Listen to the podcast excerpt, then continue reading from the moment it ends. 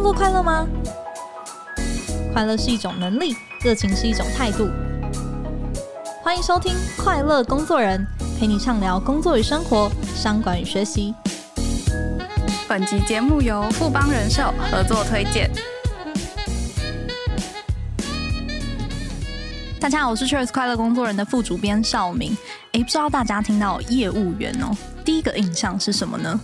一般人的直觉啊，可能是要热情外向啊，然后脸皮不能太薄啊，甚至是要很擅长舌灿莲花哦。但这往往也藏着一种潜台词是，业务是不是都靠着好口才来卖东西？然后讲的话啊，好像也不一定很可信呢。其实啊，现在网络资讯更透明啊，也更普及了。业务员呢，也越来越难透过买卖双方的这个资讯不对等哦，引导消费者购买不适合自己的产品。那更不要说去强硬推销啊、咄咄逼人的一些手法哦，都显得很老套了。再加上啊，现在几乎人人都是自媒体，每一个人都可以有带货的能力。那到底要具备什么样子的条件才能成为超强的业务呢？今天我们邀请到富律通讯处处经理王千荣以及富北通讯处处经理孙正文来为我们分享成为优秀业务员的必要条件。欢迎两位。嗨，邵明，各位听众大家好，我是富律通讯处的处经理王千荣。嗨，大家好，我是富北通讯处处经理，我是孙正文。很欢迎千荣跟正文来到 Cheers 的 Podcast 哦。有跟两位稍微聊过，其实你们踏入保险业务的这一块，算是都蛮戏剧性的，一个是职涯的急转弯，那另外一个是二代。那能不能请两位来跟我们分享一下，当初是怎么样下定决心要踏上这条路？对，我当时做一个很大的一个抉择哈，从一个专业人士踏入要做业务。那我之前是职业的地政士，那当时为什么会突然会想到来到金融保险业，然后来做业务？因为其实地政士本身也是个业务啦。对啊，他其实我对业务这件事情我是不排斥的，但是我发现到在处理地政士很多的一些跟法律有关的案件的时候，我发现到哇，其实这些事情很多纠纷都可以提前的避免。所以呢，也因为这样子一个想法之后，我都觉得那有什么样的职业可以让这些纠纷在第一时间就可以先规避掉了？好，比如说做好一个资产的传承啊，做好一些税务的规划啊，这就产生好后面很多的，就是我可以减少很多的纠纷，然后避免做一些什么税负的累积等等。所以也是因为这个因缘机会之后，我自己就鼓起勇气决定我要去做业务，然后去做金融保险业业务。对，是因为这个因缘机会。听说您自己的先生也做了跟您有点类似异曲同工之妙的这个决定。没错，我先生是台北地院的法官，然后他也是在今年8月底转职。他有一天突然就问我说：“老婆，我去跟你一起做保险好不好？”我说：“你认真的吗？”他说：“对啊。”因为我在刑庭的时候常听到一些纠纷啊，比如说子女之间为了争产，然后子女告父母，手足之间为了争产互告，然后还包括关于纠纷的问题，像车祸这些很多的案件都是跟什么有关？人跟钱有关。对，所以他发现跟人跟钱有关都透过法律的诉讼才有办法去解决。那可是我们一旦对簿公堂之后，其实人的感情就已经撕裂了。所以他有一天突然语重心长跟我讲说：“老婆，你要记得哦，你好好的在保险业好好的努力的做，而且你要做很长久的。”我说：“为什么？”他说：“因为这个社会不能没有保险。”这真的是非常特别的，就是我很少会听到说，想做业务是想要去解决纠纷的源头。其实这是一个非常法律人的观点。真的，我们就是对。那想要请问，那正文呢？你听说妈妈自己就是做保险的吗？她的前身是做就是女生对女生的女子有压业。然后我要先区分一下，因为很多人听到女子有压业的时候，开头说：“哇，你妈以前是做黑的吗？”我说：“不是哦，她只收女客人，然后他们的店里面也只有女生师傅这样。”我爸是发廊业，所以他们两个都是算店面老板。OK。因为他们两个都是老板，所以他们平常其实很会论述。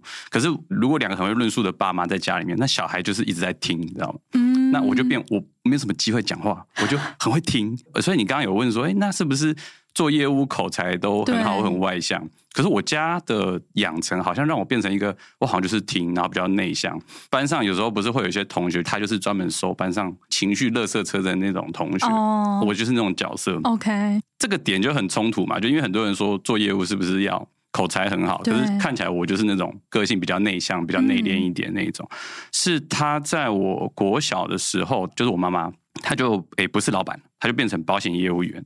那我就比较好奇是说为什么一个老板要变成员工，就是不会排斥保险，可是那个身份转变很大。隔了1-2年他带了一群业务员，那其中有个哥哥他就是家里经济有一些状况，然后来我们家住。那一开始我以为他是不是我远房表亲，因为住了1年哦，所以他们家里经济真的有一些状况。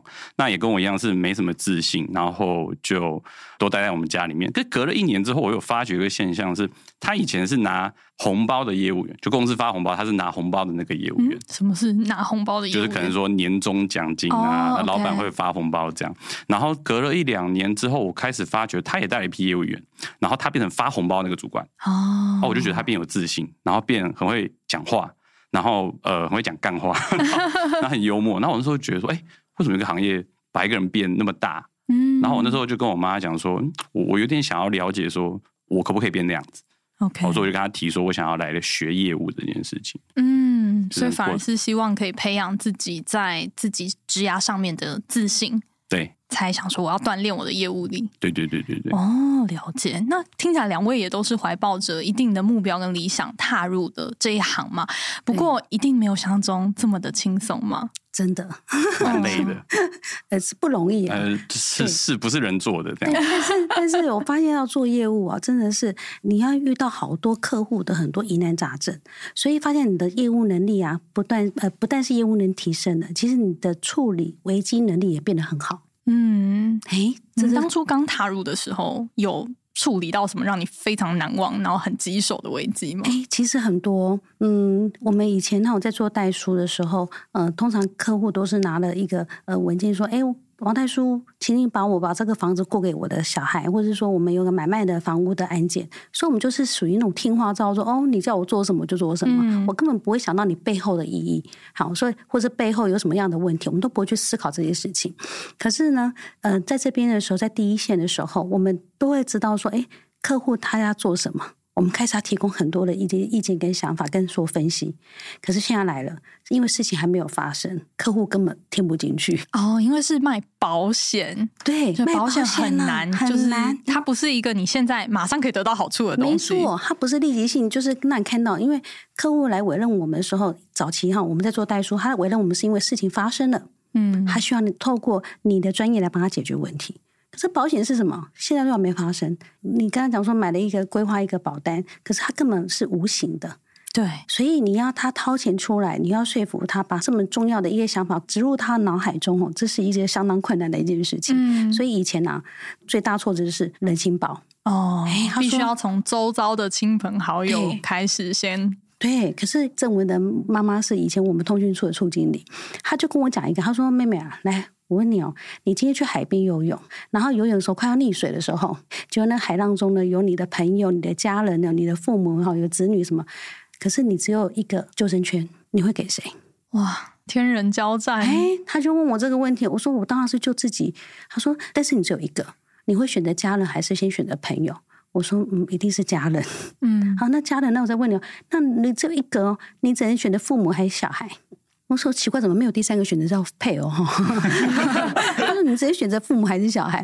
我真的好难哦，一个救生圈哦。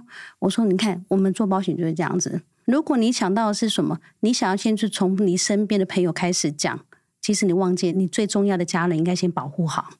所以我们就是那个丢救生圈的那一个身份。也因为这样子，所以很多人会跟我讲说。我那时候我跟你讲，你那是因为做保险好了，我给你个人情啦，就是跟你给你带几的保险的。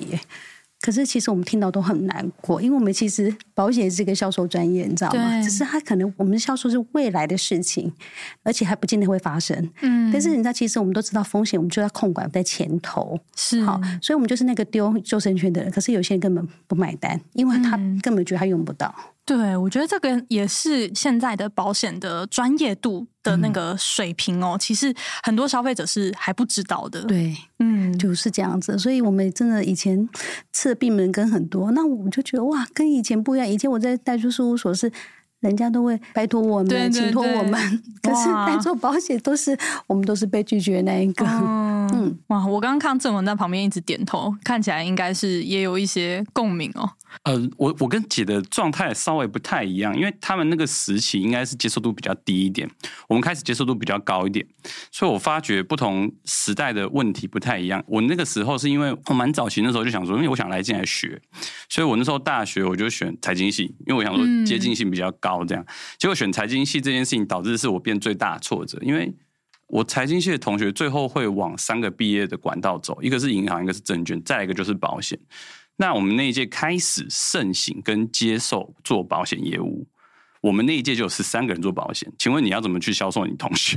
哦、OK， 你就都是同一群人，对，都同一群走来走去，你就他也做业务，你也做业务，那你到底要选谁买？对啊，那很尴尬。还有同学跟我们回馈说，那我不要跟你们这13个人买，我跟不是这13个人以外的人买，这样我不会冒犯到任何人。对啊，真的就很尴尬。接下来就是那13个同学里面，有2个要跟我做。哦，我想说，那我就招募到人了，所以我比较有机会快速升主管。那当然，一个问题就是来开发客户了嘛。我刚开始做那个时候 ，Line 跟 FB 还有 IG 不盛行，那个时候大家还是比较习惯可能亚太那个时代，那个好早期的那个东西，用简讯，那个时候，所以很难用社群软体去开发。嗯，那我们那个时候就是打流水号，哦，比方说我家电话是那个8个号码。然后我就加1号、加2号、加3号，然后我每天就打。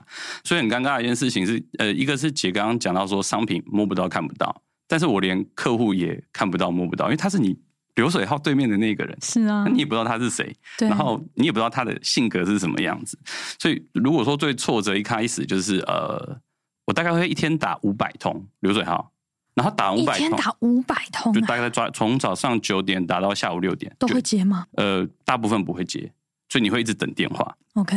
那打完之后呢？那你说最挫折怎么样？就是那天是做白工的，就那500通是无效的。嗯，因为我刚开始说我有2个同学就是有点兴趣来跟我一起做，结果那2个同学第2个礼拜就不见了，我就去打 ，OK？ 所以这是最挫折的一件事情，就是到底发生什么事情？这件事情怎么困难？嗯，对，所以这是我刚开始我觉得做业务会我觉得蛮挫折的一件事情。对，我其实听过一个蛮好笑的故事，就是我有一个朋友，他也是做业务的，他说他刚开始要拿起那个电话，好像那个电话千斤重一样，对，拿不起来，甚至那个电话哦响3下没有接，他还很开心，想说没有人接，然后赶快挂掉。对啊，其实我像我是不敢走，我走那个陌生开发，我连打电话我都害怕，我有那种恐惧症，然后我都想说。在量的时候说拜托不要接不要接，千万不要接。哇，你会害怕陌生开发？我超害怕。那你怎么做业务？而且从家人啊，在朋友慢慢做转介绍，用口碑来扩散。其实我做比较多就是转介绍的方式，就是缘故转介绍。嗯，因为我说学员好佩服你们的勇气，我就不敢了。对，我刚刚提到这个丢救生圈也丢了蛮多挫折的，然后这个打500通电话哎都无效，你们自己怎么去克服那个当下的那一种就是困难的感觉，然后到现在可以变成那么出色的业务员？其实我本来是大概做了2年半的时候，我就跟我老板递辞呈，我说我真的不适合，因为我的心境没有转换嘛。我以前还是觉得我是地政士，是你要来拜托我处理事情的，所以我自己的态度没有先转换好。我没有想过一件事情，我今天要去主动告诉客户他们的问题点在哪里。可是做业务不太可能是客户需要他一个无形商品，他主动跟你讲说我需要一个保险，请你销售给我，不可能有这种客户的。好，那结果是什么样一个心境？其实理赔这件事情，因为理赔就是已经是有形的东西了。我在处理很多理赔，那时候2年半之后开始陆续好多理赔，身故理赔啊，然后那在办继承登记的时候也是啊，还有包括那个癌症啊，因为现在罹患癌症是很高的，罹患率是很高的。那时候我发现到原来我可以在做好事我一直在做好事，在丢救生圈这件事情我也在做好事，我就觉得我的保险价值已经出来了。这是第一个。第二个呢，开始有些长者他们陆续退休了，觉得他们以前是有投保劳保可能我有退休金，可是还不够嘛。可有些人是没有劳保的可能就是一般的那个职业工会的，那收入可能就不够，退休金不够。可是当我那时候他们可能因为人情保跟我买了一些保险，可是他们把那些钱全部都存下来了，可以当做他们的退休金。在这个行业真的是待久之后，你发现你早期做的那些好事跟善事慢慢的回馈在你身上了。对，我都觉得我自己好了不起，因为我们处理很多客户的很多纷争问题，还有包括你看现在很多的意外发生什么，国际间也是很多的一些变动。那说真的，保险就是最后那一笔救命钱。嗯，好，这也是我觉得从事这17年来啦，为什么会在这个行业应该不会离开了，因为这行业真的太多的一个附加价值在了。好，所以我真的觉得这个行业一开始真的不容易，但是待久之后，你真的很像一瓮酒一样，放越久酒越醇。嗯，你也成为了很多人的贵人，对，可以这么说。那对正文来说呢？哦，我那个时候跟姐的状态不同的地方是，因为我其实到现在我还没有遇过身故理赔，某个层面来讲好像也算幸运，就是跟我签约的客人都不会有事情这样子的。那可是在我在这个事情上面，我就没有那么早得到价值感这件事情。那该怎么处理这个地方，就是我觉得是目标设定这个地方。但很多人对目标设定跟我现在提的目标设定，我觉得有点出入，因为我目标设定如果设定在一些事情上面，我会变消极；那我目标设定在一些事情上面，我会变越来越积极。我举个例哈。像我刚刚讲说我一天打500通，对，可是我一开始设定目标是在我可能今天想要约到10个客人，我可以去拜访，但是约到10个客人这件事情我不能控制，它是个目标，因为控制权是在那个客人身上，不是我身上，所以我目标设定在我今天要约10个，那结果我今天打500通没有个人让我约到，我是不是会越做越消极？对，完全都不会达标，对，就不达标。那之后我就调整一下我的心情，我打完1个礼拜之后发现我不能这样想，因为我一直这样想下去之后我会越做越消极，所以我换一个方式说，我不管今天目标我打到了几个人，我打完500通之后我就下班，我就不管，所以我目标是我打完500个号码。 OK， 对，所以我就目标设定成这个我可以直接控制，我就开始变成说反正我今天就打500通。我们后面慢慢发现我一天打完500通之后我会约到4到6个客人，就变成后面带来我之后就感受到一件事情说，我好像间接控制了我原本不能控制那个目标，叫我约到几个客人。所以之后开始我就会跟我进来业务伙伴说，我的这个状况就是你一开始设定目标，比方说像我们现在有些年轻人他们不打流水号，因为打流水号这件事情真的太痛苦了这样。那现在社交软体又很夯，所以其实打流水号很多人开始不太接，所以他们做一件事情我觉得也蛮有创意，他们去跑菜市场。哦，直接去到菜市场，就是真的在卖菜那个菜市场。我觉得这个效益更高，因为他们做这件事情是说，因为他们懂了我这个逻辑，叫我的目标设定成你自己可以掌握的事情，所以他们去跑菜市场就是，好，今天礼拜1，今天有没有把100个摊位全部走完 ？OK， 那些阿姨不管对他们是冷嘲热讽还是讲什么东西，反正他把100个摊位走完，他今天的目标就达成了，他今天就收工。所以这样子做事情，他们会不会有那种遇到困难之后越做越消极，而是他越做越积极，就是我今天有把我原本可以控制那个事情给完工。 OK， 对，但后续他们也会知道说，有些阿姨就开始，然后叔叔他们会知道说，你每个礼拜都来，不错，这年轻人已经走来2-3个月了，开始问问题，所以那时候我们可以间接控制客人是想要问我们事情，对，所以这个是我觉得一开始做业务你要可以目标设定在可以控制的，然后慢慢可以变成渐渐可以控制的，你就可以达到你原本没办法控制的那些事情。其实这真的很需要一些耐心跟很强的这个心理韧性，因为有点像是你去耕田，一直去耕耘，你要一直养成自己没有办法可能马上就看到开花结果，但是你还是要每一天进去浇水啊、施肥啊等等才能够看到。那我另外一个想要请问两位的一个问题就是说，公平待客这件事情其实在金融业现在是每一间金融业都非常强调，然后也非常就是皮绷紧的一个4个字哦。那公平待客这件事情对于你们在做业务这样的一个工作来说是什么样子的意义呢？我觉得我进来那时候，我爸爸是一开始是很不支持我的，但是他现在是我最大的转介绍中心哈。那时候他告诉我说，做保险都骗人的。然后那时候我就想，为什么早期大家对保险的不信任感？明明它有这么大的好处，有这么大的利益，可是为什么很多人都不信任？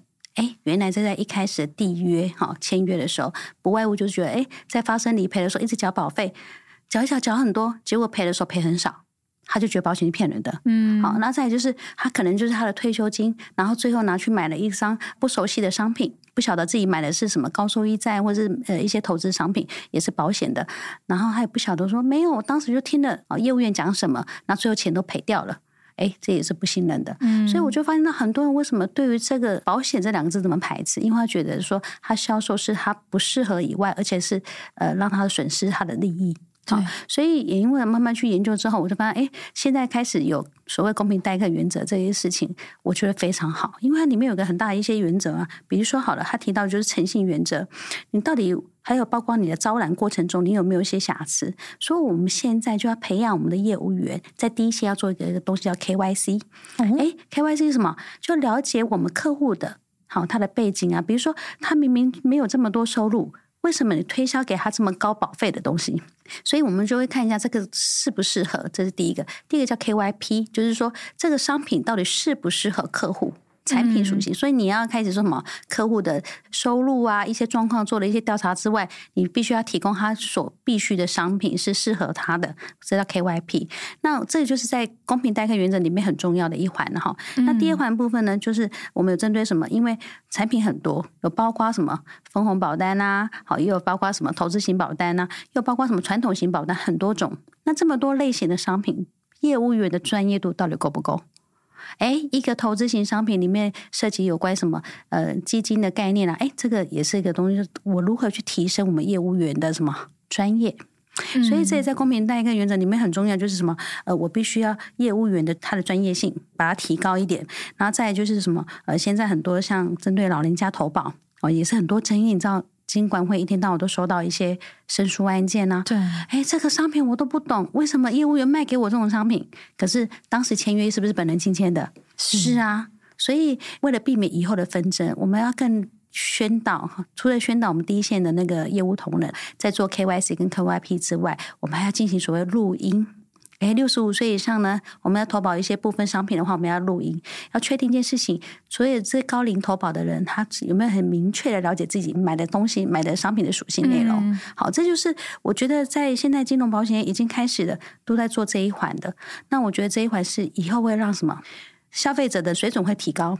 那我们业务同仁呢，也不会再被人认为说我今天销售是骗人的。好，大家可以达到一个什么公平。好，那你说公平待客不只是对于消费者啦，其实对业务员也是。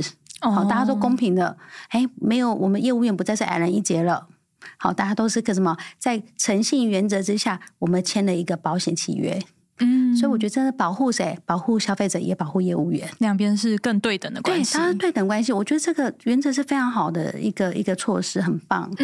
了解。我觉得听起来它是非常利益良善。不过我也蛮好奇，就是从正文的角度你来看，要落实到就是现场这件事情跟公平待客跟赚钱听起来会不会有一些冲突的地方？好，因为我猜很多。听众朋友好，他们会觉得说，业务就是我在意这次销售嘛。对。可是业务其实更在意，就是说我跟你做这次销售之后，你下一次要再买新东西的时候，你会回来找我。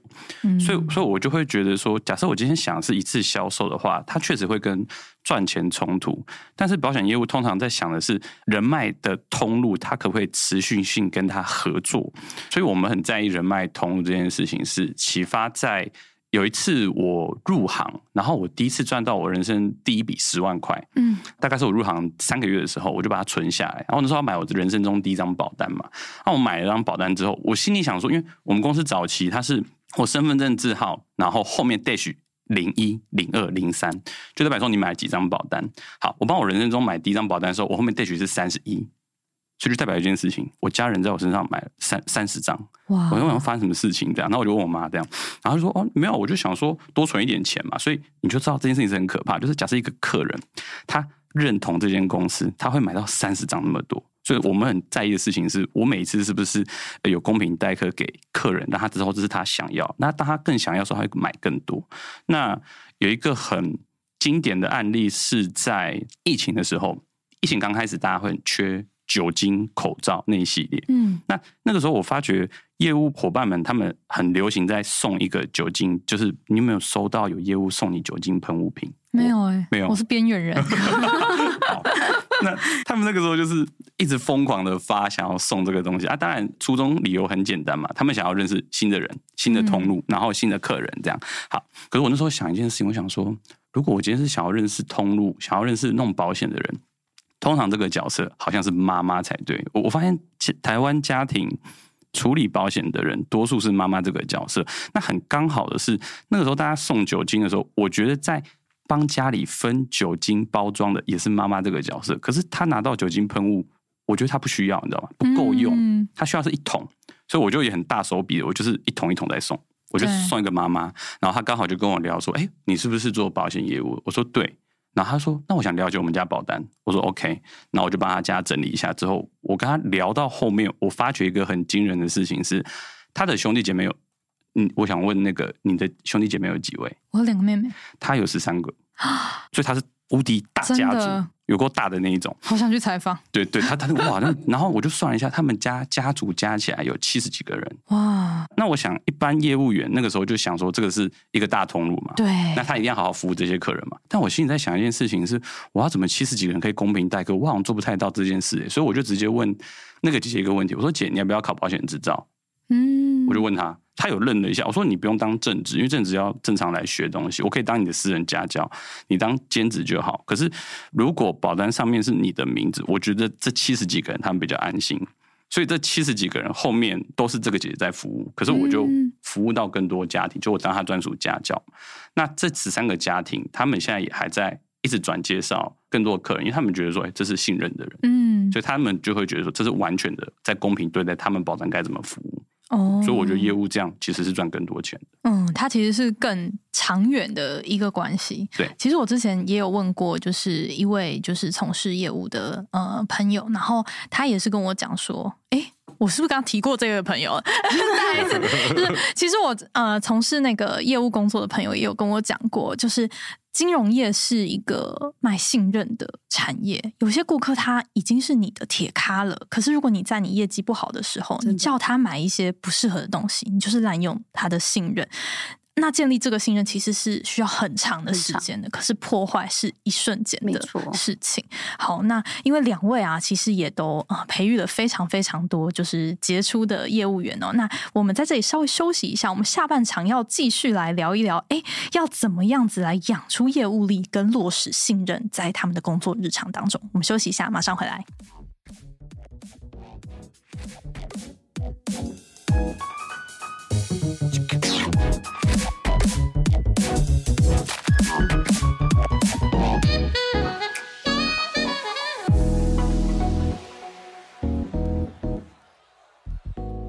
回来，哎，曾经有人统计过，在这个财新500大的企业的 CEO 里面哦，业务出身的就占了7到8成这么多。那台积电的这个创办人张忠谋他也说过，轻视你的业务哦，公司就是活不了。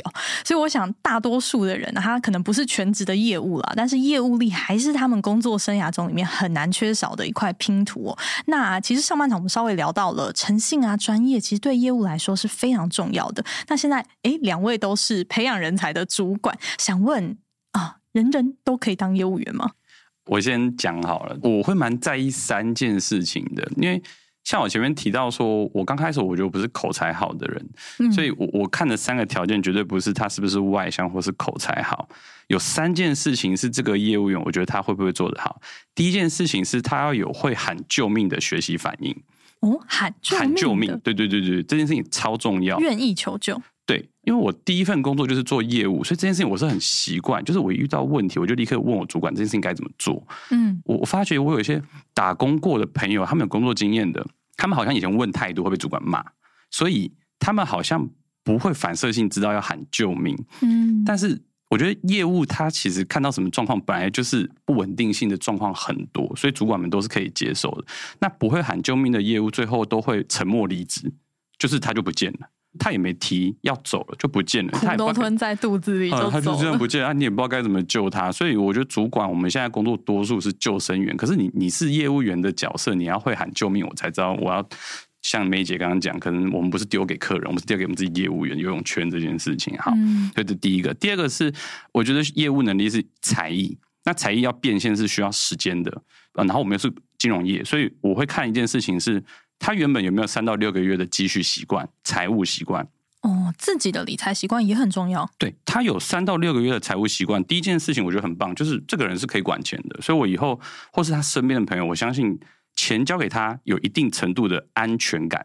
那再来一件事情是我刚刚讲到才艺可以变现是需要时间，比方说我前面有提到我有学紫微斗数，那我学紫微斗数我第一次拿到别人红包是1年后了，所以业务我觉得差不多学习时间要到3到6个月才开始有变现能力。好，所以这件事情是第二个我很在意的。第三个是效益，可是我说的效益不是做事有效益，是孝顺的孝，道义的义。哦，对，我在意这个，因为其他业务我产业我不清楚，但特别是保险业务员，因为我们的工作是像少明现在在听我们的故事，那我们平常就在听客人的故事，那我们在听他们家庭的什么，我们在听爱恨情仇。那我在听这些事情的时候，开始在思考我有什么金融商品或保险商品可以让他们家锦上添花，我在思考是这些事情。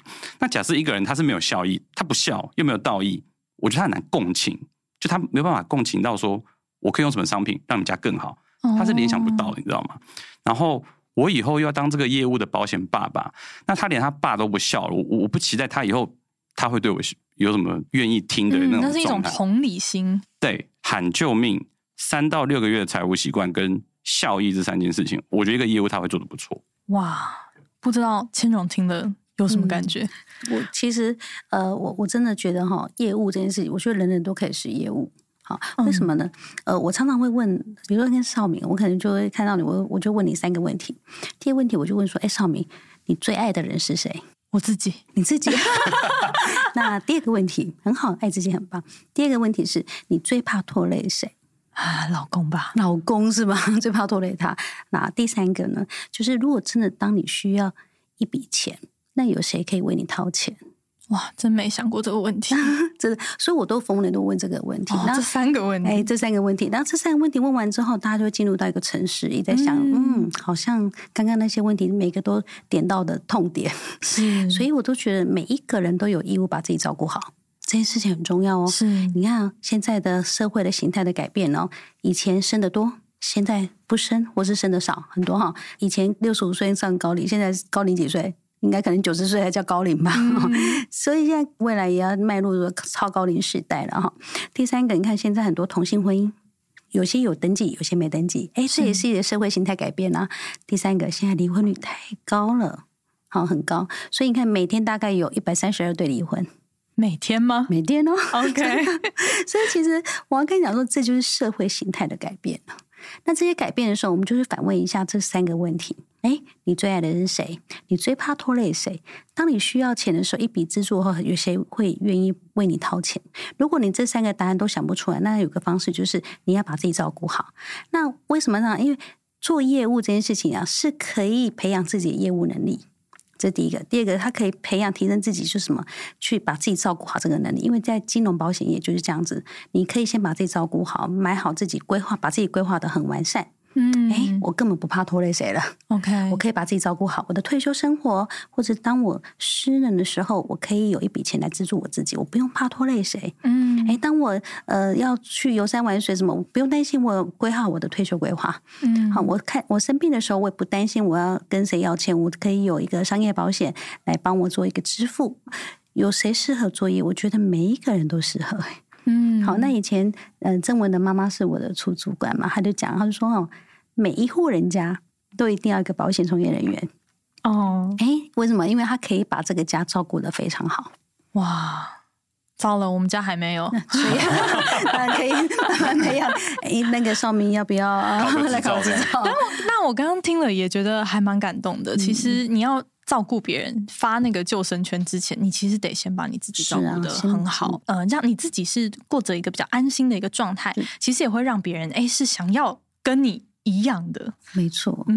那刚刚因为我们上半场其实也聊到公平待客这件事情嘛，那它也是现在身为一个优秀的金融业的业务员一定必备的一个特质了。那这件事情你们怎么样子去落实，或是说稽核说我们的同仁真的有在做这件事情？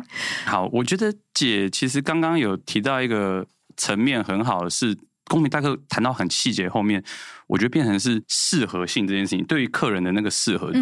但是因为像我们很多业务员他很年轻，他可能20，像今年开放18岁就可以做业务了，是。可是18岁的人来做业务，我觉得他的想象空间是很有限的。那对、他怎么帮一个可能60、70岁的人做这件事情嘛？对，真的很挑战。那我就有跟他们探讨一件事情，是说你们知道为什么艺术家没事去看艺术展吗？就是因为你的个人想象空间它是有限的，所以你去看展是扩张你自己每天的想象空间。那很多人以为业务早上是要去跳舞，可能喊口号，没有，我们不干这些事情，对不对？okay. 我们在弄的事情是最近有哪些成交的案例，我们把这些 case 拆解掉，拿来探讨，就是为什么他最后这个客人会成交这件事情，他为什么要做这样子的额度？这样共学的方式其实会是最快的。那千蓉这边嘞，其实我们在做一个培养业务员哈，有个很大的原则就是我们会培养他的。除了专业以外，会先培养他的提问技巧。那提问技巧呢？因为通常很多人对保险的是，他觉得保险就是那个生病啊、龙丢、公丢有赔的那一种的，然后罹癌有赔的。可是客户到底有没有这样的需求？这个部分不是业务员告诉他这个商品好棒棒，你一定要买，你没买你会错过。以前很多的手法都是这样嘛，有点恐吓式的。你打包贝利安诺哈，我们以前都很听到都讲。可是我们不希望我们业务员变成是这样，我们认为我们希望他变成是一个顾问式的，所以我们都会培养业务员做一个叫提问技巧。通过提问方式问出客户的需求，问出客户的需求之后，我们再把。判别说这客户到底需要什么，那接下来就是培养业务员第一个技能叫做专业提升。好，比如说这个客户告诉你说，我以后啊有什么什么什么要分配给谁，要分配给谁。对，那需要很多法律的知识啊，所以我们就要学什么，学税法啊，学法律啊。这些东西都要学，所以回到你的老本行，所以我们每个礼拜都会有1-2天在做教育训练的课程的培养，因为这些人都不是法律人，他们是来自各个不同行业的人。可是来这边呢，他必须要把他专业提升 ，OK， 他才有能力解决客户更多问题啊。这就是什么公平待客原则哦。听说在千蓉的团队底下，其实也蛮多。之前是来自不同专业的人嘛， 对不对？团队大概有1/3是有国家执照的人哦，对，有呼吸治疗师，有护理师，有药师， okay. 有记账师，有会计师啊。现在我先生也来嘛，因为他有律师身份，然后再我有地政士身份，是。所以我就是觉得保险业已经不再像以前，就是可能找不到工作啊才来做保险，没有，这个行业就是我们想要解决。改变社会更多的一个状态之后，我们来从事这个行业，然后我们把自己先照顾起，然后再把我们身边的朋友、家人照顾好。对，这的确也是蛮翻转我们对于就是旧时代的那个保险的那个认识。不过。不只是在金融行业，就是需要业务力嘛。对，其实各行各业，你的工作上或多或少真的都需要业务力。那因为两位都已经是这个资深的业务了，很好奇你们在你们的一路成长啊，然后试错的这个路上，有哪一些心得或是说工具可以分享给我们的听众朋友来做学习？好，因为像我是79年次，然后我妈是5年级生，那我就先分享学习上面有什么发生错误好笑的事情，然后去反思一下说，为什么会变闹笑话 ？OK， 先探讨一件事情是，我觉得台湾有一些百年老店，他们已经开始传承给下一代了。那他们很厉害是，下一代接手的有一些已经开分支店面，那我觉得他们能经营如此。绝对不是学老店的做法了，他们是把老店的心法给学下来，然后再做创新。那一样的道理，就是我早期我没有看懂这件事情，所以我那时候我就是不懂是要学心法，而是我硬复制了做法，那就会闹笑话。就是有一次。我看我母亲在刚开始进来的时候，然后刚开始有 LINE 跟 FB 的那种社群软体，对，然后她就会开始发那种长辈会发那种激励文章。那你知道闹笑话就怎么事情吗？就想她是超业。那我要学超业怎么做，然后我是79年次，然后我就发了那个激励长辈文给我那一群可能7年级生、8年级生的朋友们，我就大概想到没事我就发一下。然后有一天有一个真的是好朋友，我约他出来吃宵夜，吃一次之后他就突然骂我，他就骂说：“孙孙你有病哦！”这样，我为什么怎么骂这样？他说：“你没事发那种什么长辈文给我干嘛？”我就愣了一下，我说：“我在学超业怎么做这样子。”然后他就说：“你为什么要学这样子？”然后我就跟他叙述一下，他就说：“你妈是自媒体的外国人，然后你是自媒体的原住民，外国人这样做是很可爱，这样做有病，你知道吗？”我就一直被骂，就被羞辱，然后可是我通了，你知道吗？我就通了，说：“哎。”那我应该是要学他们这种超越的心法，为什么要做这件事情？他在想什么？不是学他的做法 ，OK？ 那会出事情的嘛？这样，那、因为今天我有看到我们的主题是说，就是不是用那个话术，是交心。我觉得那逻辑有点像，就是你在看一些早期业务员他讲的话术，你要想一下他为什么要讲那个话术、那个心法，而不是去背它。所以不然会变成是，如果你是用复制，复制一代不如一代。可是如果是创新，创新会一代胜过一代。然后再穿插一个东西叫典范转移。典范转移讲白就是很多人说业务要会举例，会聊故事，那但到底要聊什么故事，举什么例？其实我们讲的典范转移是把客人他生活之中的人事实地换成我们现在在商谈的事情。举个例，我们上礼拜也讨论一件 case， 有一个彩券的阿姨，她约一个业务来谈，有一个险种叫重大伤病。好，那可是大家不用懂这个东西，我觉得没关系。那个阿姨她自己约的哦，聊完之后她反而问业务一个问题，她聊说如果我最后都没发生会不会白缴啊？这阿姨很可爱，就是她内心就有这个 OS。 我觉得蛮多人内心都有这个 OS， 就是她想约，她想了解，但她又觉得有这个 OS。 好，那这个很合理。然后我们的业务就做一个典范转移，她转移转很漂亮，她就说阿姨我问你哦，因为你卖彩券行的嘛，彩券不一定会中嘛，对不对？所以买彩券如果都没有中，最后还可以把钱都拿回来，这种彩券单价比较高，可不可以平衡你刚刚那种白缴的感觉？她在讲的是还本型。然后这个阿姨听完之后觉得，好像舒服很多，这个是我需要的。所以这个时候呢，阿姨就愿意把原本在意的保费还在拉高了，因为她的内心是觉得比较达到平衡。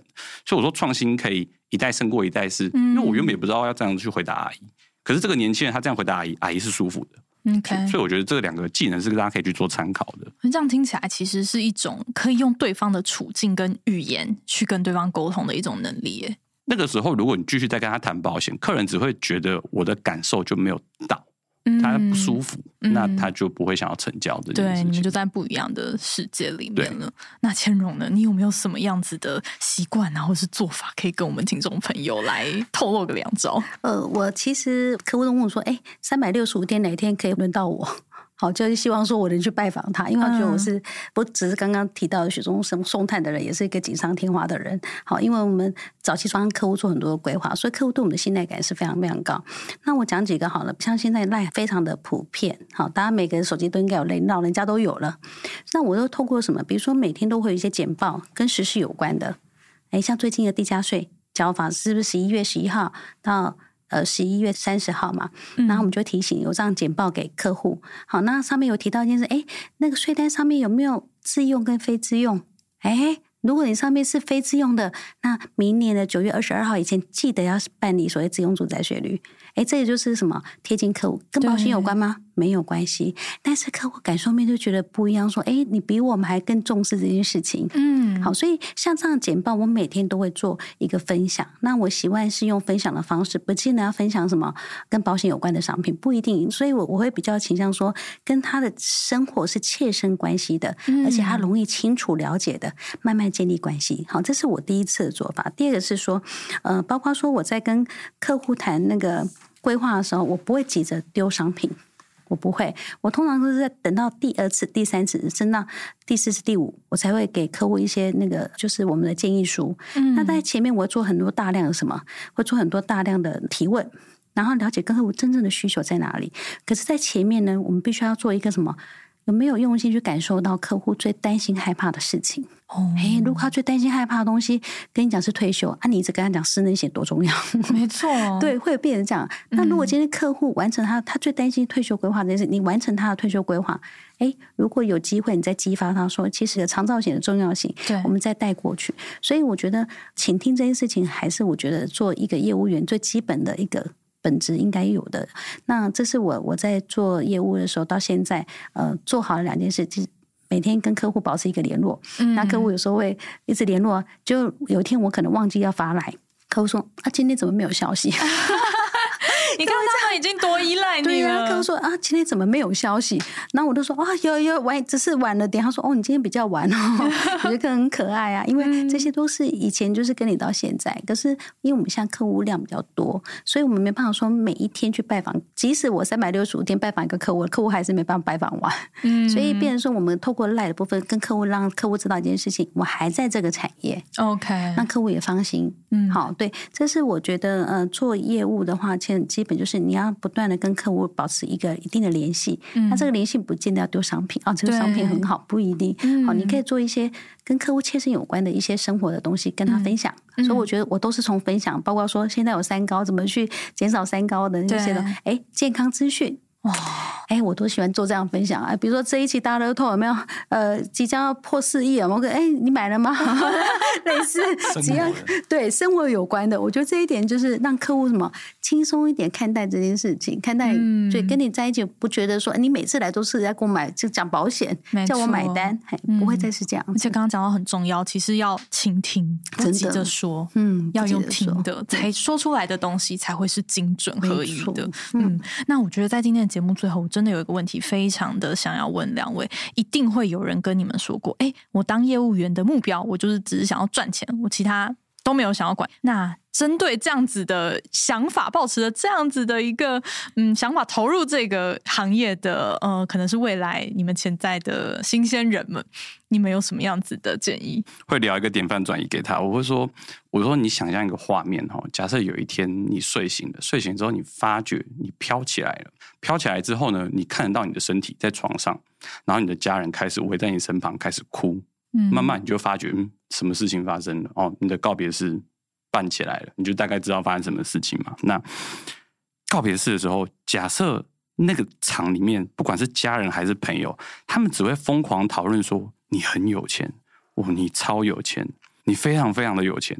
你不觉得蛮奇怪的吗？就是你怎么一直被讨论说除钱以外还有什么？你希望你走的最后一刻一直被讨论只是有钱嘛？那我觉得会蛮可惜的，好像什么东西都没带走，因为你钱最后是留给他们。那个时候的你希望被怎么形容？那如果你希望那个时候被怎么形容，我觉得应该是，那你现在做什么事情才会得到那些结果？我会跟他探讨这个东西。那对于千荣来说嘞，你听到如果想当业务就是想要赚钱的，其实在招募我们的同仁，我进来都会跟他花很多时间做 KYC。我刚才说 KYC 是对客户，没有，我对新进来的同仁，因为他进来这边做面试，他进来是一个金融保险业，他进来做业务，我开始 KYC， 为什么你想要赚很多钱？开始提问了，然后问了之后开始问出很多的，发现到其实钱这件事情对他来讲反而不是最重要的，因为他以前只是会觉得说有钱好办事，有钱他可以完成人生很多梦想，可是每个梦想背后还有其他意义在，他想要让什么家人过好生活，他就是对类似的。